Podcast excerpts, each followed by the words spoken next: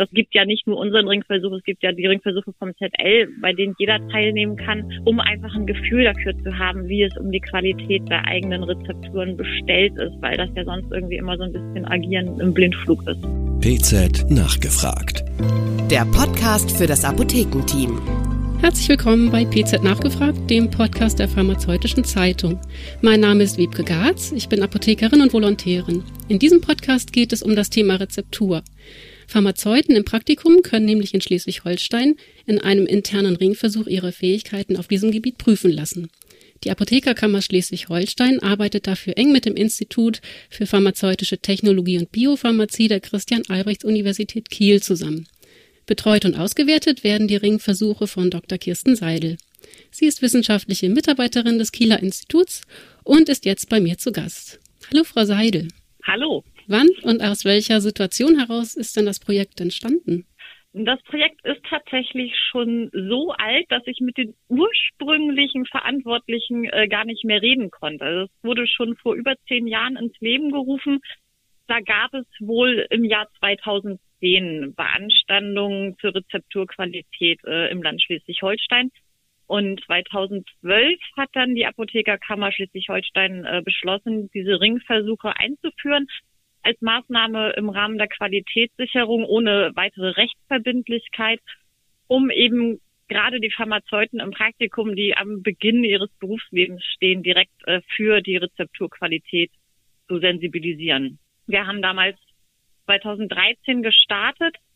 Zunächst gab es eine halbfeste Zubereitung mit Triamcinolonacetonid. zweitausendsiebzehn haben wir das dann gewechselt zu äh, niedrig dosierten Kapseln mit Hydrocortison und zweitausendzweiundzwanzig haben wir jetzt zur niedrig dosierten Suspension ebenfalls mit Hydrocortison gewechselt. Mögen Sie die praktische Organisation der Ringversuche kurz erläutern? Ja, gerne.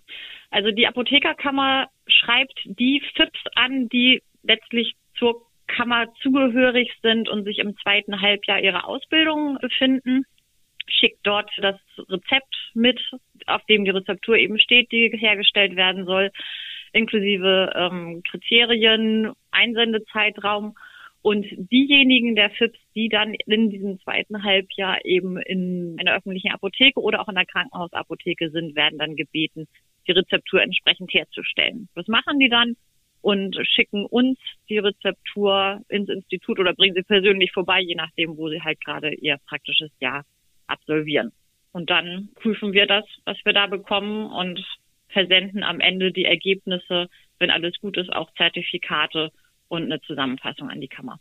Und worauf prüfen Sie die Rezepturen in Ihrem Institut? Im Prinzip auf alles, was man sich so vorstellen kann. Also bei der Zubereitung selbst gucken wir uns für Suspension natürlich besonders wichtig die Aufschüttelbarkeit an, messen die Dichte und den pH-Wert, schauen auf Agglomerate, die größer als ein Millimeter sind und natürlich ganz essentiell, wir prüfen den Gehalt und zwar sowohl im Bulk als auch in der Einzeldosis, die mit der mitgelieferten Dosierhilfe dabei abgemessen wird. Wir schauen uns das Primärpackmittel an, stimmt das Material, stimmt die Größe der Flasche, ist es ein kindergesicherter Verschluss, ist die Dosierhilfe geeignet? Wir schauen auf die Kennzeichnung, die natürlich nach Apothekenbetriebsordnung erfolgen soll. Bei der Suspension zusätzlich das Vorgebrauch schütteln benötigt. Was wir nicht sehen wollen, ist dort, dass dort ein Hinweis wie kortisonhaltig steht. Und wir schauen auch in die Herstellungsdokumentation, die ist nicht zertifikatsrelevant, für uns aber interessant, eben zu schauen, ob sie vollständig ist, ob wir die Herstellungstechnik wirklich nachvollziehen können oder ob es da äh, Rückschlüsse auf mögliche Qualitätsmängel gibt. Wir schauen, ob der Wirkstoff und das benötigte Aerosil, also das hochdisperse Siliziumdioxid, auch wirklich auf einer Analysenwaage abgewogen werden bei den kleinen Mengen, die wir dort brauchen. Wir schauen äh, uns den Einwaagekorrekturfaktor an, ob mit dem äh, richtig gearbeitet wurde und kriegen so ein doch sehr umfassendes Bild. Ja, das ist allerhand. Was machen denn die Studierenden in der Regel gut? Also wir haben bisher noch keine einzige Suspension erhalten, die nicht aufschüttelbar gewesen wäre. Also das ist überhaupt kein Problem.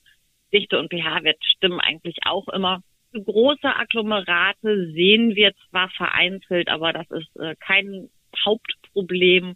Auch die Dokumentation ist überwiegend vollständig und korrekt, genau wie die Kennzeichnung. Da gibt es auch Einzelfälle, aber meistens ist da alles in Ordnung. Und wir finden auch nie zu viel vom Wirkstoff. Welche Probleme und Fehler treten häufiger mal auf? Ja, im Prinzip großteils das, was ich gerade nicht als gut mitgenannt habe.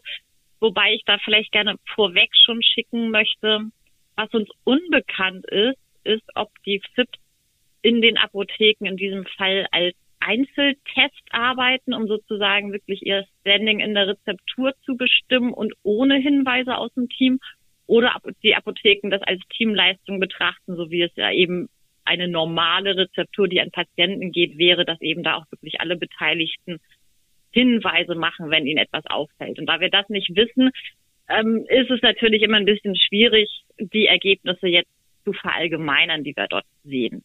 Grundsätzlich beobachten wir schon häufiger mal einen Mindergehalt im Bulk der Rezeptur, unterschiedlich stark ausgeprägt.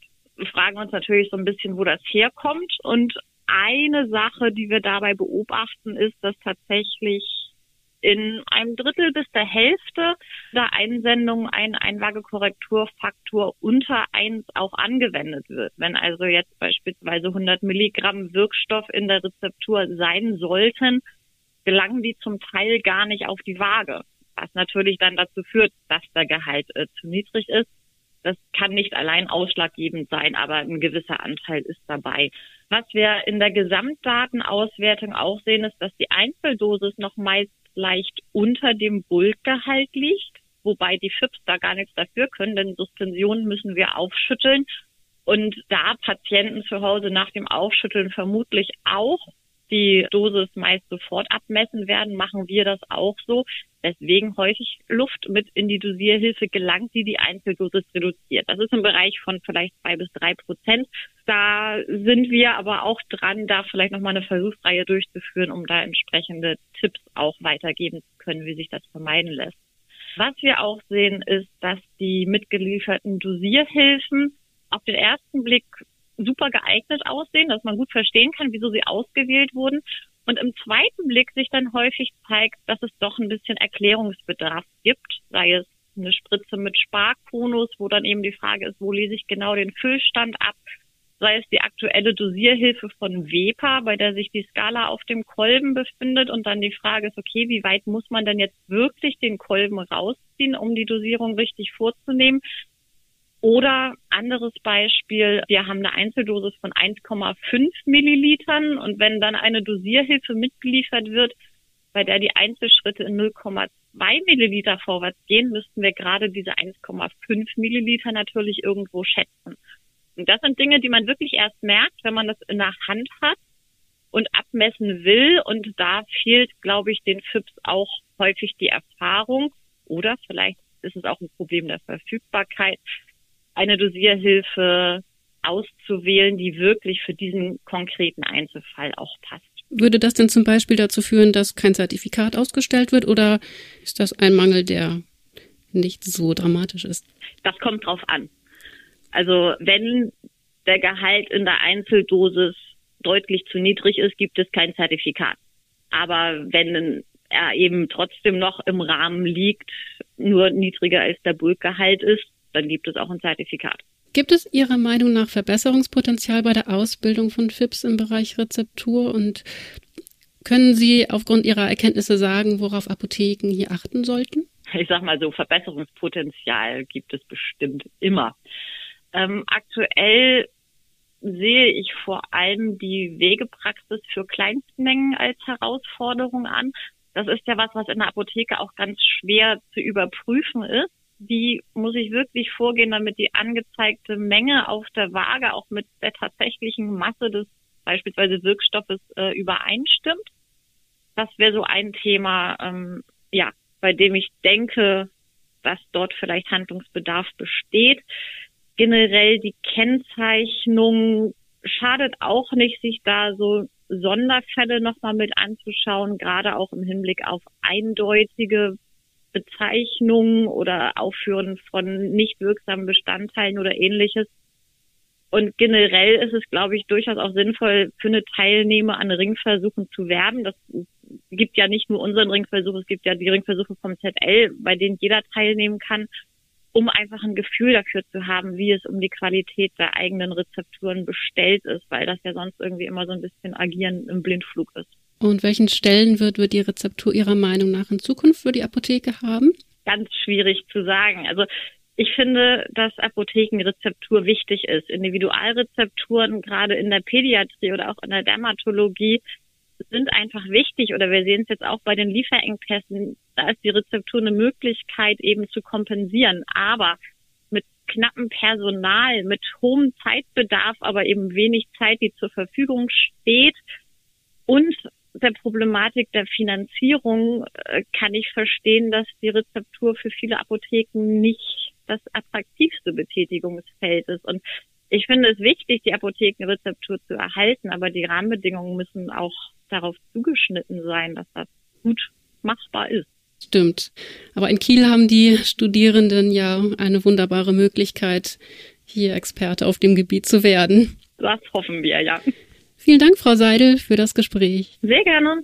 Und Ihnen, liebe Zuhörerinnen und liebe Zuhörer, vielen Dank fürs Zuhören. Bis zum nächsten Mal. Tschüss. P Z nachgefragt. Der Podcast für das Apothekenteam.